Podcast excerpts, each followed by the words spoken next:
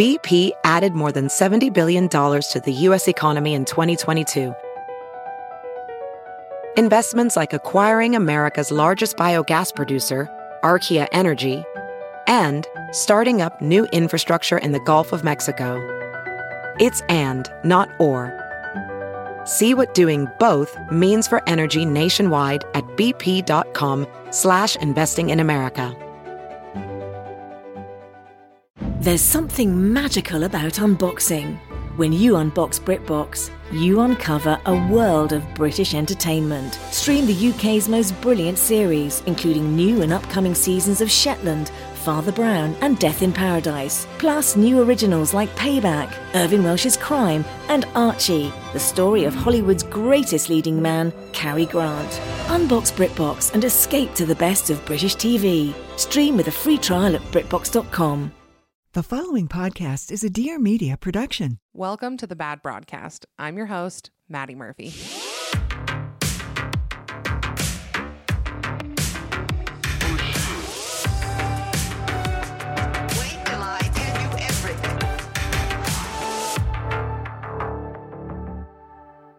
Well, well, well. We meet again on Monday at 11 a.m. for most of you. Anyway, um, welcome back to the Bad Broadcast. I am, of course, named Maddie Murphy, and I am your head broad in charge. So today we are we're talking we have two different segments. I'm kind of I I don't know, I've done this before um but I wanted to do it this week and one of our segments is a Dumb Dumb Club check-in. That's going to be the end. And our first segment, kind of our main our main dish today is all about ladies.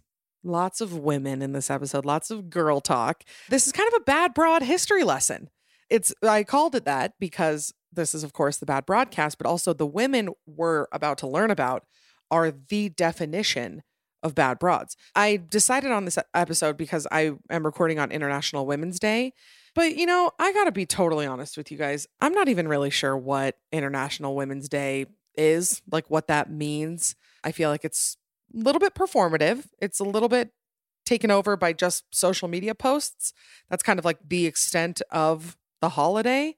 I just feel like it's an excuse for guys who go to AlphaCon to post a picture with their mom and be like, Happy International Women's Day to all you women, but especially this one. Love you, mom. Uh, but then in reality, they like spend their free time on Tinder asking girls how much they weigh. You know, like I feel like that's kind of the that's kind of what happens on International Women's Day. Uh, but like, thanks for the holiday, I guess. But around here at the Bad Broadcast, every day is International Women's Day because, you know, we only hire women here. I am the only person who works here. So, so far we're batting 100 and I intend to keep it that way. uh, but it's also Women's History Month, which I think it's safe to say if they like dedicate a month to your history, it's probably because society as a whole has either like abused, ignored, or pushed you out of most historical events. Like if they have to designate a month and be like, this one's your history month, it's probably because all of history should have been about them. And they were like, ah, shit, we forgot. We forgot to like add them in and, you know, nobody knows about them. Let's just give them a month. It's like, cool. Thanks for the the month. I'd rather have a history book though. Like I would rather my history books be full of women uh, than just full of men still and giving one month to women's history. You know what I mean? Like, I don't know. It's a little bit pandering. I'm just having a bad attitude about it. I, I don't know. It's fine. We're all fine. Let's move forward. uh, but today we're talking about a handful of women who I never learned about in history. Uh, uh, maybe I'm the only one. Maybe I'll name these women and you guys will be like, this is so obvious. We all know who they are. But I had not heard of them until I began doing research on them. So I just wanted to pick women who weren't as discussed. You know, like, yes, we all love Michelle Obama and RBG and Dolly Parton, but these women that I'm talking about today are just criminally unsung heroes. When you hear these women, like when I tell you what these women did, you're going to be extremely confused on why you have never heard of them. So I can't wait to get into that. I know that I could make this episode very long. I could add hundreds and hundreds and hundreds of women to this list, but we had to narrow it down because we don't have that much time.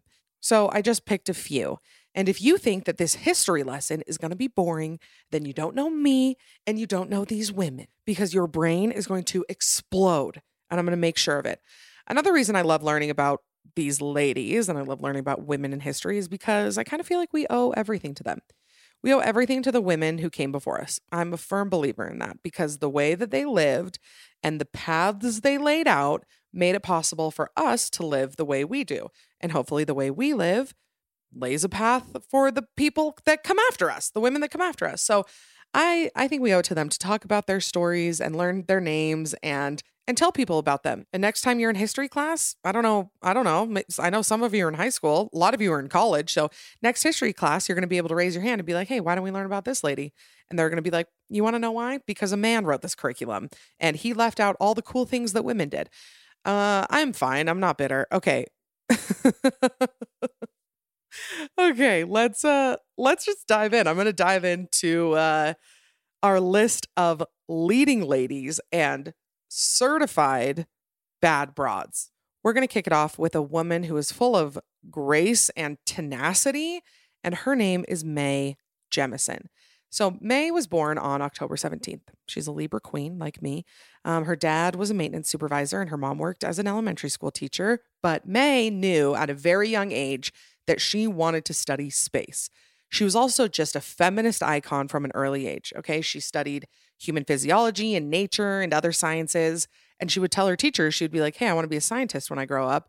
And in this day and age where Mae was growing up, obviously all the adults in her life thought that meant that she wanted to be a nurse. And Mae was like, Bitch, no, I'm going to space one day. Not a whole lot of encouragement from her teachers growing up, but her parents always supported her. Mae also studied ballet all through her childhood and entered high school at 12 years old. I want you to picture yourself at 12 years old. How do you think you do in high school? How do, how do you think you do? Pretty good?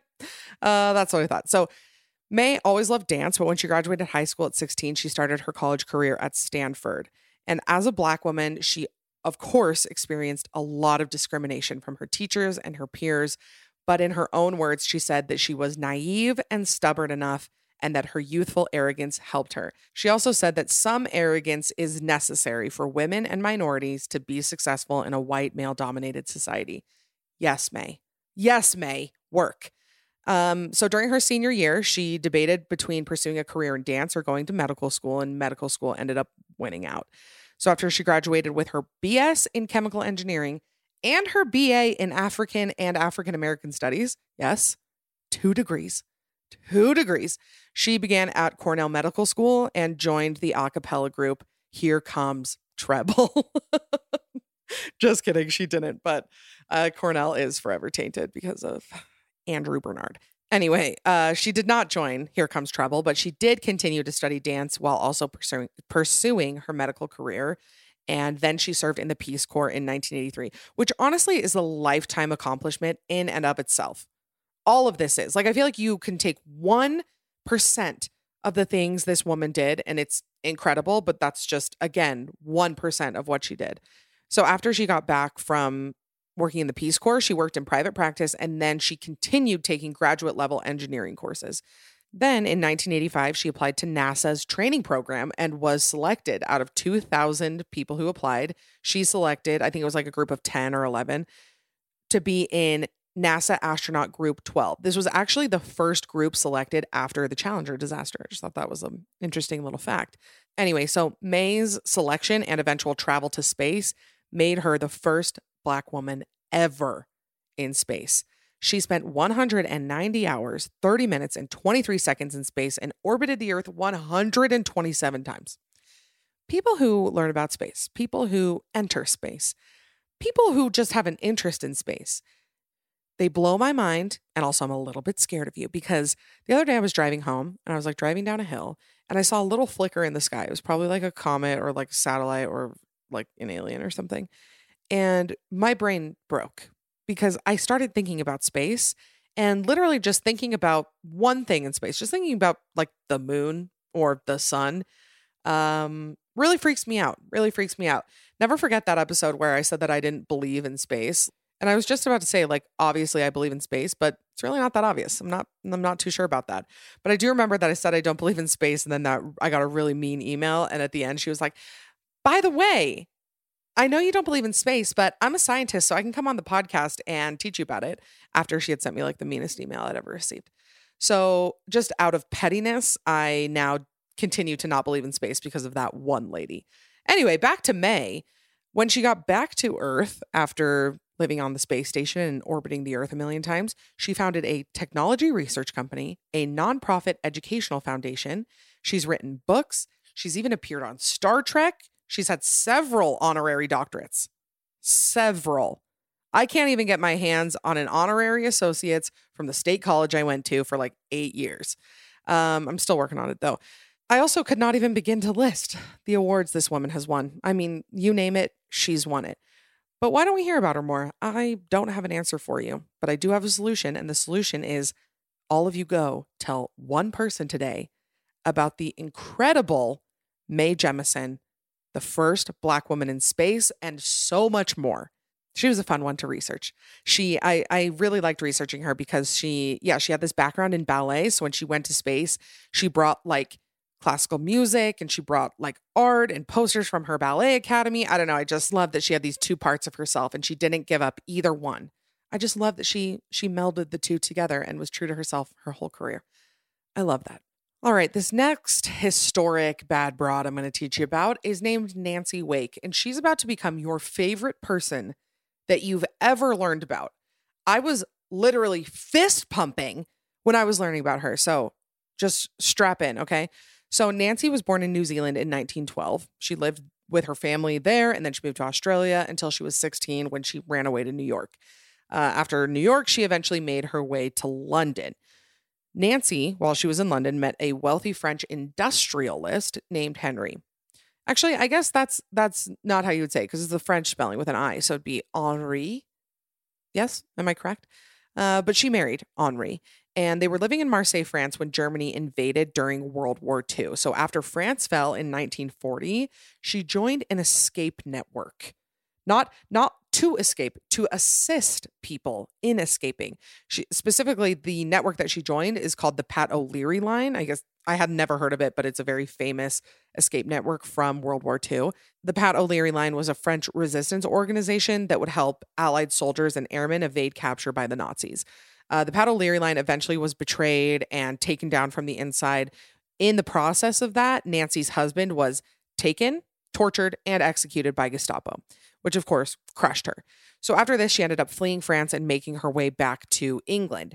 In England, she joined the SOE. That's called, that's the uh, Special Operations Executive, and she trained in several programs in the SOE. And every single one of her superiors said, "quote she put the men to shame with her cheerful spirit and strength of character. We love that for Nancy. So the SOE was an amalgamation of three secret organizations whose purpose was to conduct espionage, sabotage, and I'm pretty sure this word is reconnaissance. Reconnaissance? I'm not really sure. Too lazy to Google it. Um, in occupied Europe against the Axis powers. However, they refused to put a woman in combat. The SOE refused to put Nancy in combat. Uh, they said that it was a bad idea because they were too fragile, but boy, would they be proven wrong. Women actually were a wonderful asset in World War II because Nazis were, shocker, uh, sexist and racist and horrible. Uh, so they didn't expect a woman to be able to be a spy. So if if they ever saw a woman, they just wrote her off. They never expected her to be a threat. So Eventually, after lots of begging, her superiors sent her out into combat and they warned her before she went out. They said, You're either going to get killed or captured. And Nancy, unfazed, she was like, I'm going to kill Nazis or I'm going to die trying. Like she was not, she was not ready to back down. So after she was trained, she was sent to France. She was sent to France to fight. She was sent to her camp and she won the trust and the support of men around her because Nancy was helping them blow up bridges. She was sabotaging trains. She was smuggling weapons and prisoners, and she was gathering intelligence. She was quite literally doing the most. So, Nancy's operation even helped lay the groundwork for the D Day invasion. I don't know if you've heard of it, just basically the most major turning point in World War II. And I gotta say, Nancy was a brazen bitch because she raided she raided Gestapo headquarters in broad daylight. The Nazis knew Nancy so well that they even gave her the nickname the White Mouse because she was so hard to capture. They literally could not get this woman. And she was attacking them in broad daylight. You know how how good you got to be to evade Nazi escape when you're literally knocking on their door. So one day she was away from camp. Uh, she was like several hundred miles away from camp, somewhere in France, and the Nazis ended up finding her camp specifically and bombing it.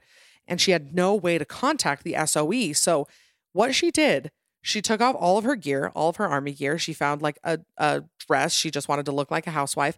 She found a dress and a bike. She got on the bike and rode over 300 miles in two days. She evaded Nazi capture. She somehow avoided the Gestapo. 300 miles in two days on a bike, guys, in a dress after being in combat. That's what she did. So she got back to her base camp. She continued to fight. And then, obviously, of course, the war ended. But when the war ended, she had killed more than 1,400 Nazis, one of which she killed with her bare hands. Her bare hands. She killed a Nazi with her bare hands. Later on, somebody asked her if she was if she was ever afraid, and in her words, she said, "I was never afraid. I was too busy to be afraid." If I could sum up what it means to me to be just an extremely powerful woman, it's a woman who just gets things done. She was too busy to be afraid. Nancy, Nancy, putting every man in history to shame. Like, why is she not? Why is she not somebody we learn about during World War II? Every single war hero or war movie or whatever is all about a dude. I want a war movie about Nancy Wake, who kills Nazis with her bare hands, throws on a dress, and rides 300 miles in two days to get back to her men at base camp. Anyway, so after the war, she ended up remarrying and she spent the rest of her life between England and Australia. She actually died pretty recently, 2011, and her dying wish was to be scattered over the mountains where she fought during the war. Oh my gosh. Nancy, the Nazi killer Wake. Please, please, can we get a movie about this?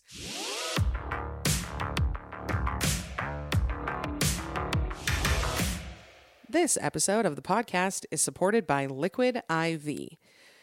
You know, I really wish that hydration was not as important as it is. You know, I, I always hear about it, and people are like, you know, stay hydrated, and you're like, yeah, yeah, yeah. Uh, and I always want to say that that's not true, but it is actually true. Turns out being hydrated is like a pretty important part of remaining alive, you know? So, one goal that I always have, I always have my big water bottle with me and I fill it up with water and I try and just chug it all day. I've got my emotional support water. And when I'm not getting quite enough water in, I just pop a little liquid IV. Or if I feel myself feeling dehydrated and I'm like getting a headache or something, maybe you just had a night out, you need a little extra push in the morning, liquid IV is incredible. One stick of liquid IV in 16 ounces of water hydrates faster and more efficiently than water alone. Liquid IV has incredible hydration flavors also, like watermelon, lemon lime, strawberry, pina colada, and more. My personal favorite is the strawberry. And I know you might be asking yourself, how how does it do that, Maddie? How does liquid IV hydrate faster and more efficiently than water alone? Well, let me tell you the science. Liquid IV contains five essential vitamins B3, B5, B6, B12, and vitamin C. It's got three times the electrolytes of traditional sports drinks, and it's made with premium ingredients. There's no GMO, it's free from gluten, dairy, and soy. So, what makes Liquid IV so effective? Well, it's the science of CTT. That stands for Cellular Transport Technology. It's designed to enhance rapid absorption of water and other key ingredients into the bloodstream. So, one stick of liquid IV in 16 ounces of water really does hydrate faster and more efficiently than water alone. So, grab liquid IV in bulk nationwide at Costco, or you can get 25% off when you go to liquidiv.com and use the code BAD at checkout. That's 25% off anything you order when you use promo code BAD at liquidiv.com. Experience better hydration today at liquidiv.com, promo code BAD. This episode of the Bad Broadcast is supported by Diggs. When Diggs CEO Zell adopted his rescue dog, he found there weren't very many high quality, well designed products out there for her. He founded Diggs to give pet parents a better option. All of their products are made to baby industry material standards because our pets deserve the very best. Diggs has a very special in house team of designers that work to develop every product to be the best it can be. Their products are designed with a safety first mindset, but they're also aesthetically pleasing. And I do want to add, they are like so high quality, they're so durable. And my cats now just sleep in them. Uh, they prefer them to our bed or their bed. They literally just sleep in them. I'll post a picture on Instagram so you guys can see it. Diggs Passenger Travel Carrier is a stylish, safe way to travel with your best friend, made for dogs and cats up to 18 pounds. I really got to watch Tofu's diet because he is getting up there. He's almost almost too big for his carrier. It has received a five star crash test rating, which is the highest score from the Center for Pet Safety. So bring your pup or your cat along in the car, on the plane, on the subway, anywhere. It also includes a custom bed with a built in pee pad, so you don't have to worry about accidents on the go. That was the worst part of our carrier. Like every time we had to take Tofu to the vet or the pet hotel, immediate pee in the carrier. So go to www.diggs.pet, P-E-T, and use code podcast20 at checkout for 20% off of your first purchase. Again, that's www.diggs.pet, and that's D-I-G-G-S dot pet, and use the code podcast20 for 20% off of your first purchase. Hey, it's Patrick Starr. I'm coming straight to you with my very own podcast, Say Yes to the Guest. I'll be hanging out with some of my fiercest friends and spilling some serious tea on business, beauty, and being a boss ass bitch. With me, baby, you'll never know what will happen. Find Yes to the Guest on Apple Podcasts or anywhere where podcasts are played. Start streaming and downloading now. And don't forget to subscribe because every Monday we're going in. We got so much to chat about. So turn it up and say yes to the guest. Yes.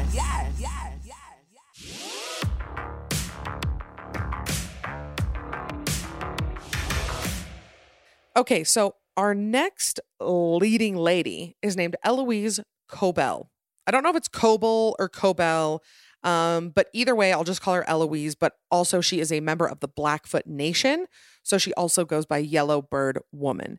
And I'm going to read to you this little excerpt um, about her. They can just to explain it a lot better than I can.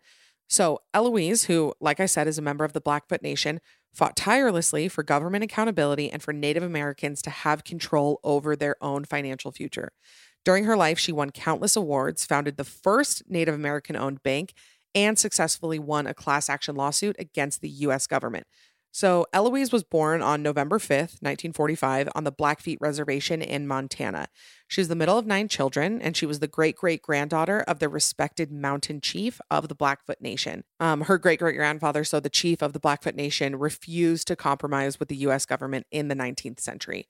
Um, Eloise grew up without running water or electricity, and three of her siblings died during childhood. When she was four, her father successfully got a one room schoolhouse built on the reservation, and she attended that until high school. Eloise grew up hearing stories and complaints from family and friends about the Bureau of Indian Affairs, or the BIA. The BIA managed Native American owned land and any proceeds made from its lease in trusts, but Eloise kept hearing stories about missing money. The story that impacted her the most in this time was that of her aunt and uncle. When they sought money to pay for their medical care, the BIA agent first refused to see them and then sent a check after a long delay. The delay cost her uncle his life due to the lack of timely medical care. Because of the story, she started looking into her own trust money at 18. But how about this? She was told time and time again by BIA agents that she did not understand what she was looking at or what she was even looking for. Just written off. Just saying, you know what? You're actually you're not smart enough to know this. Let us handle it. Because typically when people are telling you that, when people are saying, I just don't I don't know if you can handle it. I just I think I think you really don't understand it rest assured, it's because they benefit from you not understanding it. They don't want you to understand because they know that the minute you understand, you're going to be able to take action.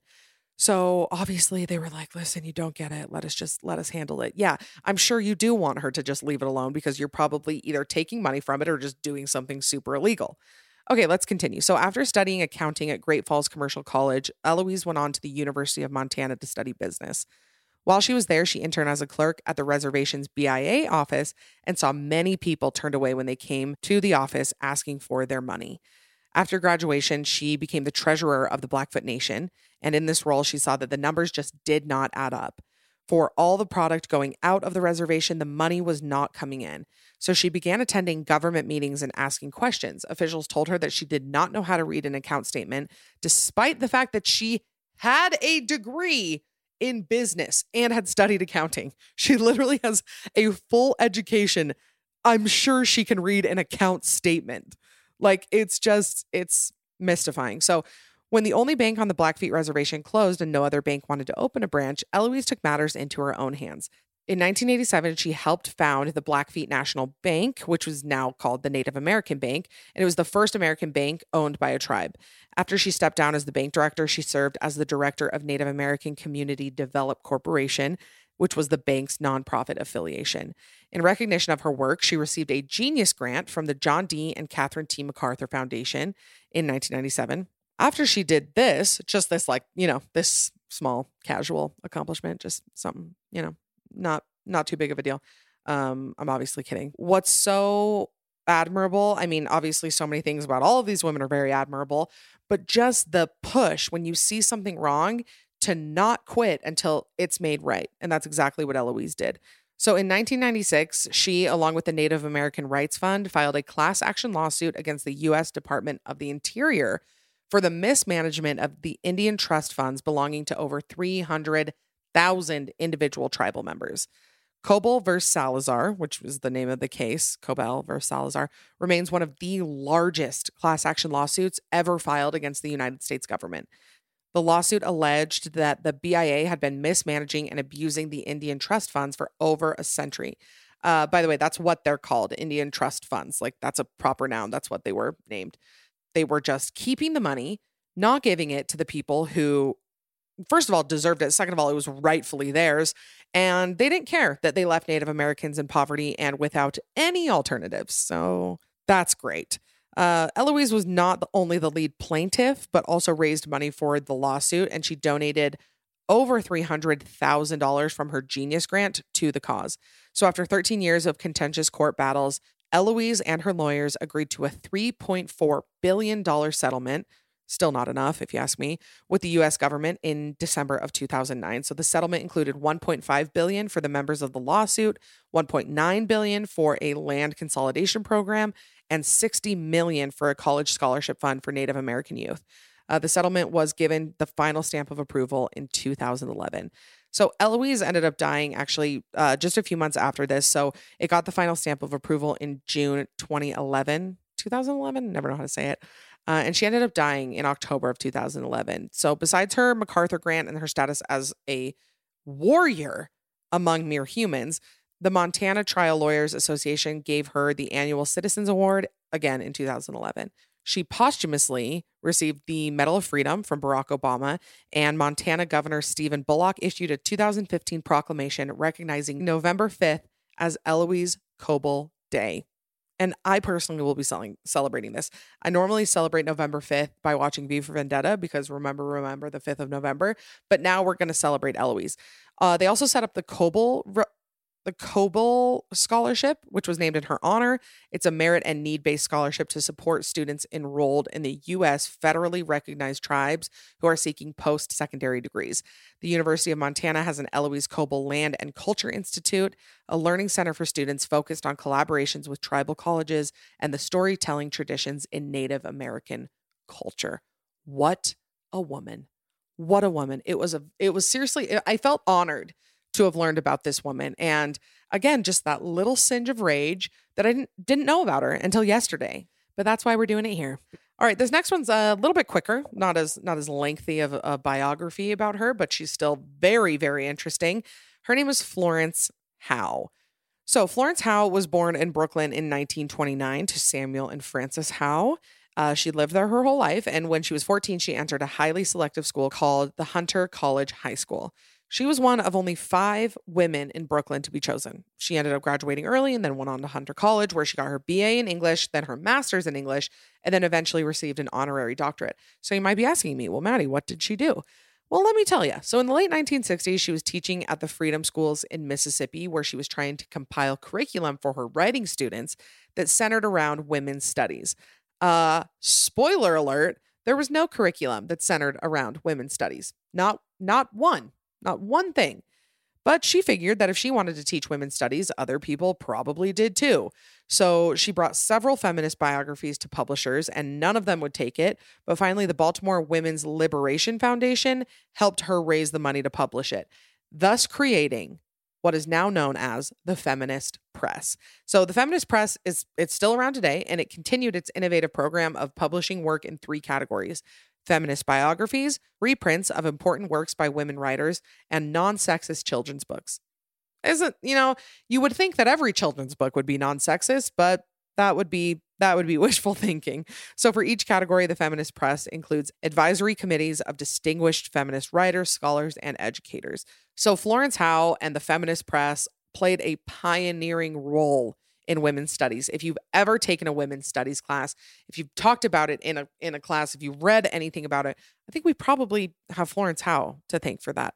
When I was reading, it was kind of saying like we had the suffrage movement, movement, but then we had Florence Howe. We had Florence Howe who was putting these things in books, was getting them into the hands of people who wanted to study women's studies, thus creating an army of feminists. Who's our current leader? I would say Drew Afualo. That's just my personal opinion, but I could be wrong. So thank you, Florence Howe, for leading the way for us to be able to have a place in curriculum, for people to be able to study women's studies, and making feminist literature available to all. All right, the next and final woman that we're going to talk about today is named Annie Londonderry. And she was born Annie Kopchovsky. She's a Jewish Latvian immigrant to the United States. Um, and she became the first woman to bicycle around the world. Obviously, there are parts of the world that you can't bicycle across, but she had her bicycle with her on every water travel excursion she went on, and she did make it all the way across the world. And you might wonder why she did this. And she did it because she just felt like it. And she used it as promotion for herself. She signed autographs along the way. Uh, let's get a little bit more into her story and why it was important the, at the time. So, suffragist Susan B. Anthony said something about bicycling in the New York World um, in 1896. She said, Let me tell you what I think of bicycling. I think it has done more to emancipate women than anything else in the world. I stand and rejoice every time I see a woman ride by on a wheel. It gives a woman a feeling of freedom and self-reliance. It makes her feel as though as if she were independent. The moment she takes her seat, she knows she can't get into harm unless she gets off her bicycle. And away she goes, the picture of free, untrammeled womanhood. And if anybody embodies this specifically on a bike, it's going to be Annie Londonderry. So for the majority of her journey, she re- like she really did just want to do this. She had 3 kids and a husband at home and she was like, I'm going to go ride my bike around the world. She kept her husband and her family a secret for most of her journey, but she made a bunch of money and she just went around, signed souvenirs, gave exhibitions of bicycling, delivered lectures to sizable crowds. She just felt like promoting herself. And then she became kind of this like entertainer. She the New York Times says she delighted crowds with tales of her adventures that reporters dutifully dutifully reported. Tall tales many of them. One was that she had been waylaid by bandits in France, another that she had hunted Bengal tigers in India, and still another that she had traveled to the front lines of the Japanese war where she was shot in the shoulder. She claimed at various times to be a Harvard medical student, a lawyer, an orphan, the founder of a newspaper, and an accountant. With her gift for self invention and self promotion, there was as much P.T. Barnum in her as there was Susan B. Anthony. I actually thought about P.T. Barnum when I was when I was reading about her. A podcast that I love. I know I've talked about it before. It's called Time Suck.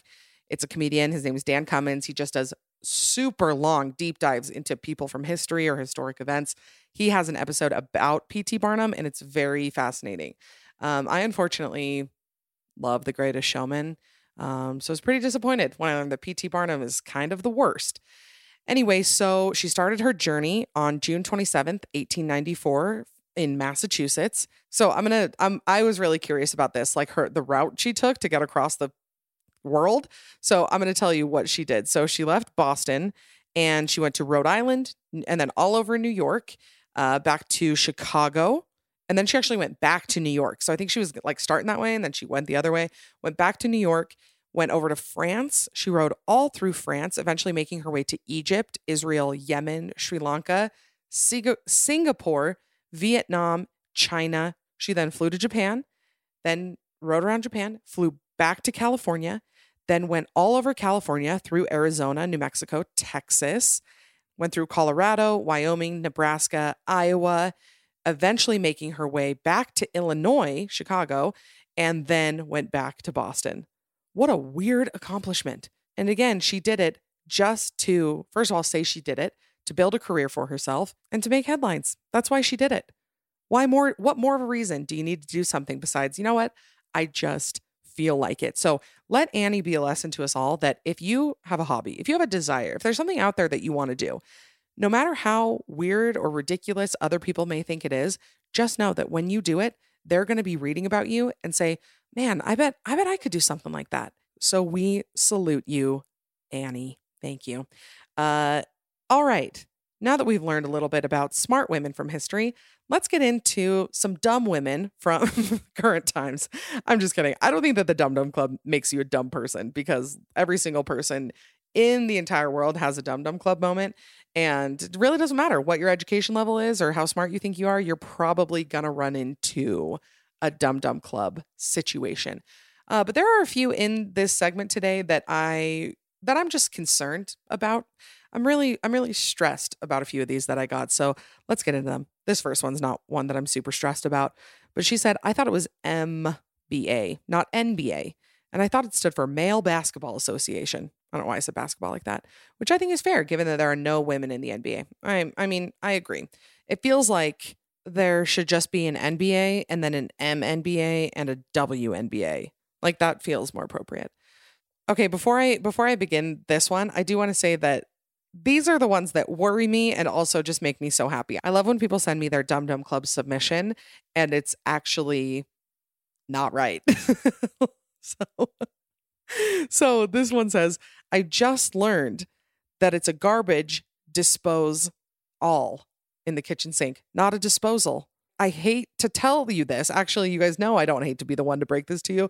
It is a garbage disposal. It is not a garbage dispose all. I looked up a dispose all and no results. No results. I mean, I don't know how much more I can encourage you guys to just lightly Google things before you submit them because there's another one that I couldn't even believe. Okay, this one, um, this one's just a normal one. My four year old son has recently been obsessed with learning everything he can about all types of bears. He informed me that polar bears live in Alaska. I told him there was no way that was true and that polar bears live in Antarctica. After a light Google, see, my girl doing the most, a light Google, I realized he was in fact correct. Don't worry, I apologize to him for telling him he was wrong.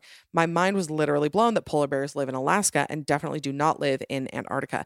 Yeah, I also looked this up and no polar bears in Antarctica. They li- they do live in the Arctic, uh, but there are not any in Antarctica. Like there's penguins and seals. There's a couple other species, but you will not find polar bears there. Okay, next. Uh, hi, Maddie. Love the podcast and love the Dumb Dumb Club. Anyway, I am now a proud member of the club. It always starts in childhood. My mom and older sisters convinced me when I was a young child that if I cried hard and long enough, I could get a hole in the front of my throat. They would do this to me to get me to stop crying. They convinced me by saying my cousin, who's a few years older than me, had that happen to her and she had to go to the hospital. So scary as an adult, or so sorry, so scary as a child. Now I'm an RN at an ENT clinic. Hey, I went there one time. Ear, nose, and throat is what ENT stands for. And I learned that this cannot actually happen from crying. I went this long in my life and into my nursing career without knowing it. it's true. It's like I, I was always told that if I watched TV too close, I would go cross eyed forever. Or if you crossed your eyes, you would somehow get stuck like that. As I say that, I think I still kind of believe it.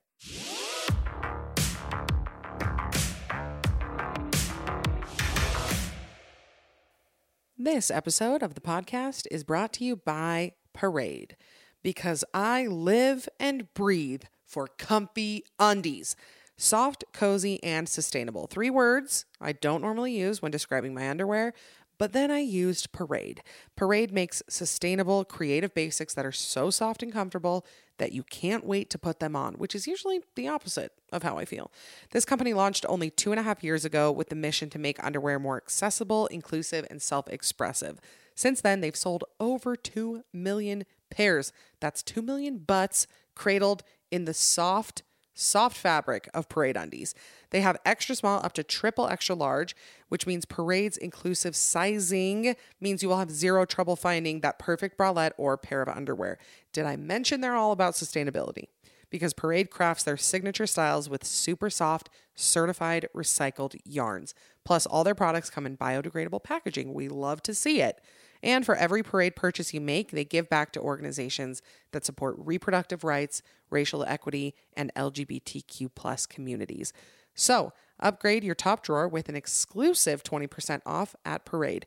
Go to yourparade.com slash bad and use the code BAD to get 20% off. Again, that's yourparade.com. So Y O U R P A R A D E dot com slash bad and use the code BAD. This episode of the Bad Broadcast is sponsored by Tim Coulson Photography.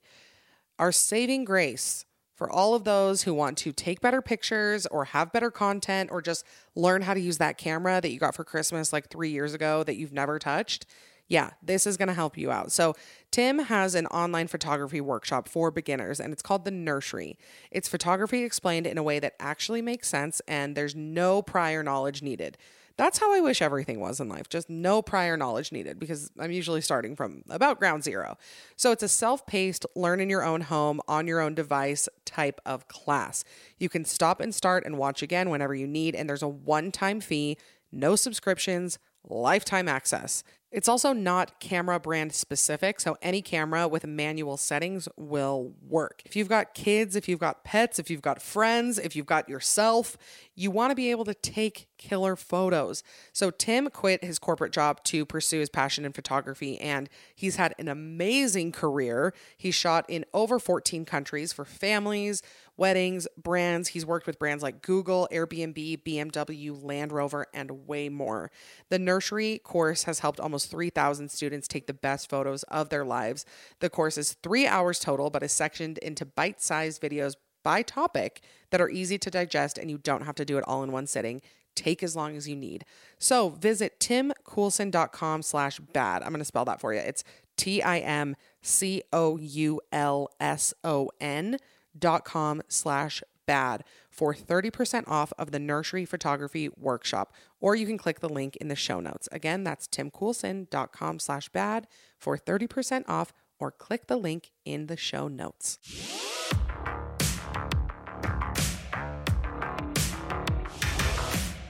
Okay, this one I'm not really I'm not really sure. I'm actually kind of confused about it.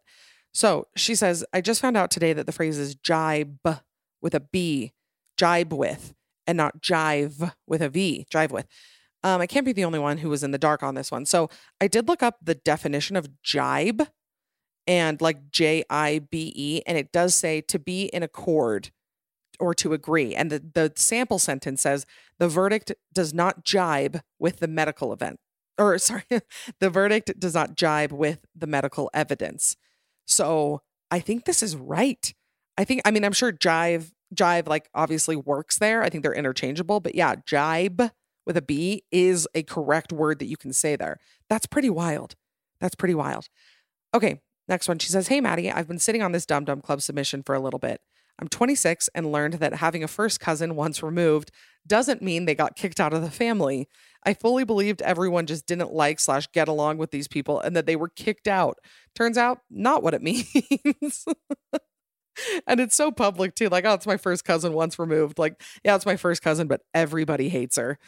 Um, okay. I thought the phrase grin and bear it was one very weird long word that didn't actually mean anything, but people said it when you were complaining about something. I imagined it spelt G R I N N B E R R E T, grin and bear it. I never learned what the actual phrase was until the other day. I'm 23. Good thing I never tried to write it out to someone. That is a good, that's a really good thing, especially when I always just, I die a little inside for those of you who have sent these in work emails. Um, okay. It wasn't until I got married recently that I realized boys don't just snake their lil weens through the flap of their underwear and fly of their pants when they pee. All this time, I thought they kept the button of their pants done up, unzipped, and wiggled their guy out, as their clothing construction would suggest. Apparently, they just pull their pants down a little. I am in shock. What's the point of the little flap on their underwear? The world may never know. Love you. Sorry I made you say ween. I'm going to be honest. I don't think I've I've put a lot of thought into this, but I'm going to bring uh my resident male expert into the room. Just a moment. His name is Matt. We're married. Hi. So I'm I'm I'm still recording, but I want to ask you a question on air.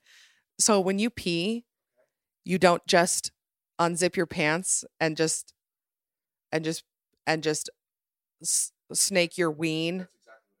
Well, right, but you leave your pants pants buttoned. if someone undoes their entire pants to use a urinal, they're weird. And everybody in the bathroom's like, "What's going on, dude?" Wait, but what about like when you're just peeing in a regular toilet, er, or like like in a stall? They're, well, bottom line is men's clothes are designed to just yank it out and pee. Okay, but this Dumb Dumb Club submission says that I thought that they just kept their pants. She said I thought that they kept their pants buttoned and they took out their wiener, but she's saying I just learned that they pull their pants down a little. Oh, so she's dealing with a weirdo. that's not normal. I gotta be real. That's not normal. You don't even unbutton? No. Like here, like even my okay, these my I'm wearing pants without a. Okay, I don't need a I don't need a I don't need a physical demonstration right in this moment. Just, no, it wasn't even physical. It was just like Huh. like a hypothetical. I wonder if this should we do a poll on Instagram sometime? yeah, but it's gonna be 99 against one.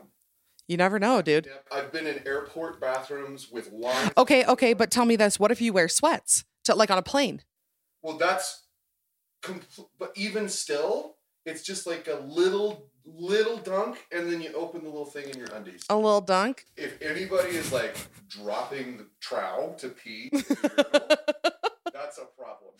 Okay, so Matt thinks it's weird. Matt thinks it's weird to pull down your pants a little bit. I, that would be weird because your butt would show. Yes, The the the verdict is in. Matt thinks it's weird when guys pull their pants down. and every other guy I know would agree with. Okay, I'm gonna do a poll though. Okay. Okay, love you. Will you is there another cat over oh, here? Yeah, both cats. Okay. One cat. Okay, just crack it so they can get out. All right. Well, that was a, that was a ride because I'm I, yeah I'm really I'm I'm I'm befuddled now because I feel like the way Matt described is the most efficient way to just unzip, s- snake it out. Okay, moving along. Next week's episode is with Matt, and you guys have been asking for him to come back on, and it's a really good episode. Okay, so I've always thought that winning by a landslide meant that you won by just a little bit. In my mind, the expression was referencing standing just barely over the edge of something, causing a landslide. So it meant that you just barely won. I was floored when someone recently explained that it means winning by a lot. Yeah, that's a that's a pretty standard one. I I like that one. It's very straightforward. Um, okay, I've always thought this one's this one's funny. I've always thought that you were just a master speed Googler on the podcast whenever you had to look things up, and it always blew me away. Like, how did she type all that in while talking without taking any breaks? I just realized that it probably gets cut out. yeah, when I say I'm going to Google something, it usually takes me like 15 minutes, and then I just cut all of that out of the podcast. But thank you for thinking that I'm smart enough to do that all at once. Okay, so she says, I thought reindeers were an actual breed. You can imagine my surprise last Christmas when I learned that they're made up. Well, they're not made up. Reindeer is a real species. They are real things. They're not magic and they don't fly, but the reindeer are very, very real. Uh, okay, my husband thought that Campbell was pronounced Camp Bell. I mean, who can blame him? Oh, this one, this one actually, I mean, I didn't ever think about it, but I was happy to learn this. She said, When I was 28, I realized why concert and event seats are deemed the nosebleed section. It's an altitude reference. So, like, you're up so high you can get a nosebleed. And it's not a reference to the seats being so bad that people actually get in fights. Uh, yeah, I never thought about why they were called nosebleeds, but now I'm happy to have the info. Okay, next one.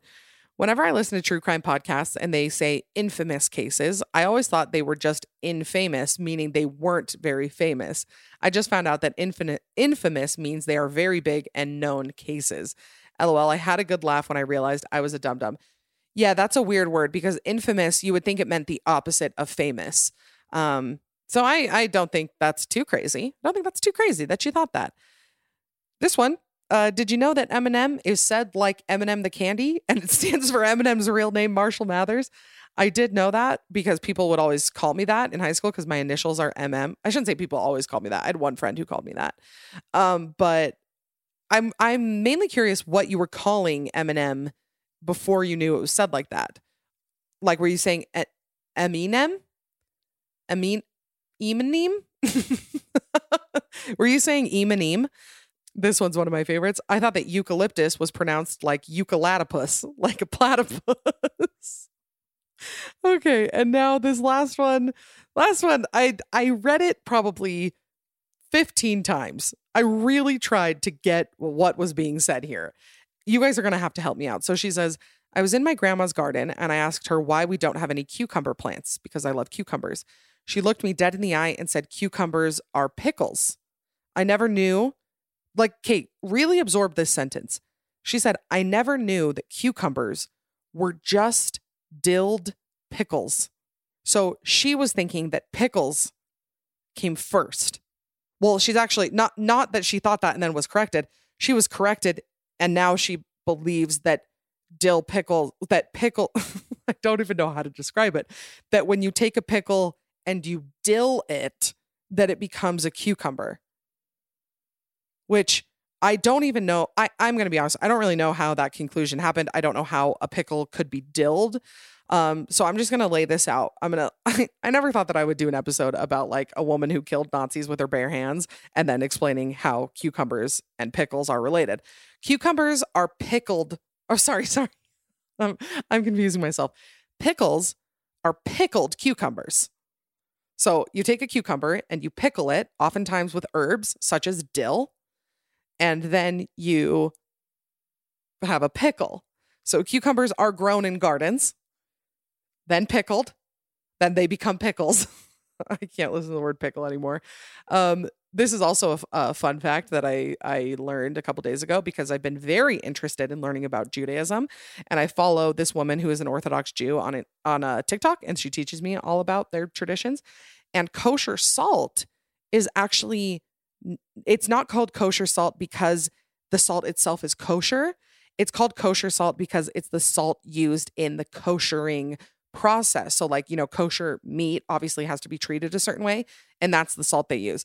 All, like, I guess all fruits and vegetables are inherently kosher. They don't need a kosher certification. So, salt falls under that category unless there's like additives or whatever. So, the salt itself is not kosher, but it is used to kosher. The, to, to kosherify, I don't know if that's the word, um, but to make meat kosher. So I'm going to leave you with that fun fact. And just thanks for joining me. I know this was a, a smattering of different things in this episode, but you know, I just I like to mix it up a little. So I like to give you a little taste of, of a couple things. So uh, thank you for being here. Remember to subscribe, rate, review, post on social media.